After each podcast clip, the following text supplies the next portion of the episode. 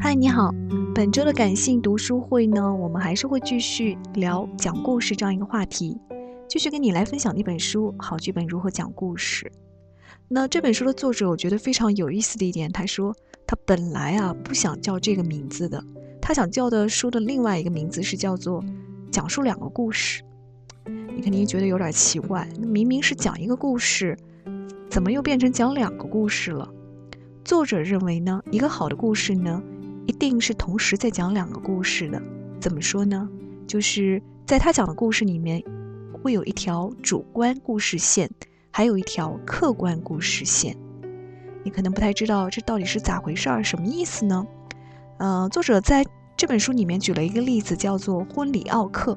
婚礼奥克表面上讲的是一个什么故事呢？讲的是两个玩世不恭的花花公子，他们人生最大的爱好呢，就是去搅黄别人的婚礼，啊，所以表面上看呢，这就是一出闹剧，但实际上，呃，影片想探讨的就是一个不相信真爱的人，他是如何找到内心真正信任的人，然后获得他真正的人生伴侣这样一个故事的，所以。在这个故事中呢，就呈现了两条故事线。主人公必须克服对亲密关系的恐惧呢，才能设法得到他的真爱。所以从某种程度上说呢，又回应了我们上周说的那个话题。影片也展示了主人公是如何克服自己的自身缺陷的。讲到这儿呢，可能你对主观、客观这这两条故事线呢，还是觉得有点懵。我们来给你举个例子。嗯，比方讲，我们说一个故事，一个警察在追捕一个坏人，最终抓住了这个坏人，并且将他打败。所以你看到的客观故事线是什么呢？那就是一个警察在追一个坏蛋。可是主观的故事线是什么呢？没有主观故事线。我们可以在假设这是一部电影，我们可以看到壮观的特效、特技、枪战、撞车、爆炸，这些都可以有。但是非常奇怪的就是。你不知道这两个人是从何而起的这个冲突，你看不到人物是为何而挣扎。比方讲，这个警察他是如何为了最终逃犯，是怎么付出了他个人的心力，然后克服了哪些困难。同时，你也看不到这个罪犯他是怎么去躲避警察，然后去。进行他人生的一些挣扎吧，所以你看到的仅仅是炫目的特技而已，但是这里面就没有非常吸引你的个人情感，呃，所以如果类似于这种类型的动作片呢，它可能就不可能成为一部经典的影片。好的经典的影片或者故事一定是融入人性的，当你看到人人性的斗争挣扎和他们克服自身缺陷。和成长的这样一个历程，那对比一下，我最近在看的一部韩剧，叫《被告人》，啊，有点类似。它讲的就是一个被诬陷的警察官如何去沉冤昭雪，并且将真正的罪犯绳之以法的这样一个故事。如果仅仅简单的就是讲一个人是如何伸张正义的，啊，这个故事就不会那么吸引人。因为他就是在完成自己的本职工作而已。那他为了完成这个工作，他实际上付出了哪些代价？在这些代价面前，他有过犹豫吗？有过恐惧吗？他是如何克服这些恐惧，以及看待这些代价的？如果有这些主观上的故事，那就会让这个故事非常的丰满和立体。同样，呃，罪犯也是如此。罪犯是怎么走到这一步的？是天生就是一个罪犯吗？嗯，是什么样的后天的家庭环境造成了他现在这个样子呢？嗯，如果把这个过程展现出来呢，就会让观众更加幸福的知道了这个人他是如何而来的这样一个出处。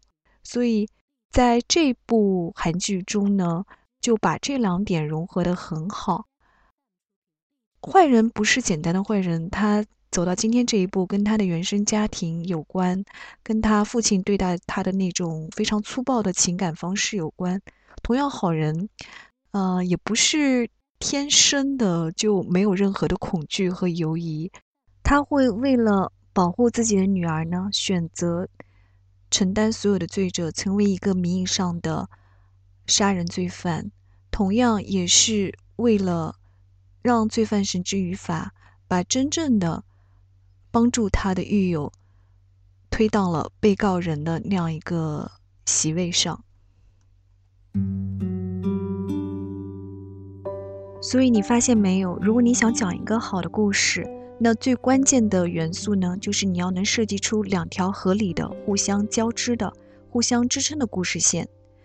在这里面，客观故事线呢，就是讲主角他是如何回应人生中的转折事件的，呃，是一种被动的状态吧。如果事情来了，他就去挡、去抗争，就是这样一个状态。那么主观故事线是什么呢？主观故事线就是。主人公他是如何克服自身缺陷的这样一个内在斗争的故事，所以作者才说，啊，很多电影题材，他们的题材都大致类似，但是呢，依然会获得不同的，呃，市场反响，或者说在同一个题材上依然能够获得成功。那为什么呢？就是因为他们的主观故事线不一样啊。一个全集的影片之所以不同于另外一部全集片，一个战争片呢之所以不同于另外一部战争片。一个爱情片之所以不同于另外一个爱情片，就是在于，在主观的故事线上，每一个人他要克服的自身的缺陷是不一样的。所以在这个经历的过程中呢，主角如何解决他的这个外部的问题，跟他内在的内心世界是有非常大的关系的。所以，如果你对克服缺陷的这一点呢，还是觉得有点懵，你可以去听上一周。我们介绍的那一集，然后我这里呢再给你提供一个素材，就是我觉得作者这个例子也是蛮不错的。他就是讲一个故事到底怎么就不成一个故事的这样一个例子。比方讲，有一个女人坐在岩石上，她凝望着大海呢，内心非常矛盾。她在为自己为了追求作家的事业而抛夫弃子这样一个。选择呢，感到非常内疚。他凝望大海的时候呢，他内心解决了他的这个难题。他做出了决定，必须去追求他的梦想，继续写作之旅。那么这就意味着他要失去他的家庭。所以，我们来分析一下主观的故事线是什么。一个女人为了追求自身的梦想而放弃了陪伴她的家人，这个还是比较好找的。那么客观故事线是什么呢？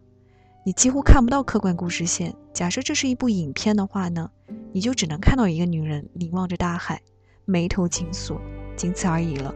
她究竟为什么是这样？怎么就变成这么着了？如果你不通过创造一条客观故事线的话呢，几乎观众就不知道你在说啥。所以你发现没有？如果你想把一个故事讲清楚，你是一定要交代。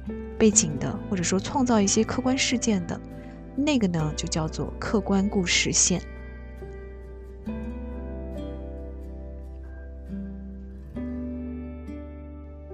所以再总结一下，一个好的故事呢，就是你要创造两条平行的故事线。主观故事线呢，就是这个主人公的性格，啊，他是如何克服他的缺陷，达到他人生的这样一个升华的。我们也可以说，在这个里面能看到人性的魅力，因为好的故事呢，必须要有人，而这个人呢，必须要有他的独特之处，这也就是故事中的主观故事线。而客观故事线是什么呢？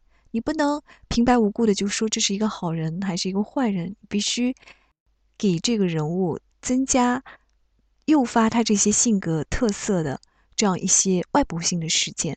这些外部性的事件呢，我们也可以说就是这个故事的情节，这个故事的骨架，同样也是不可缺少的，在一个故事当中。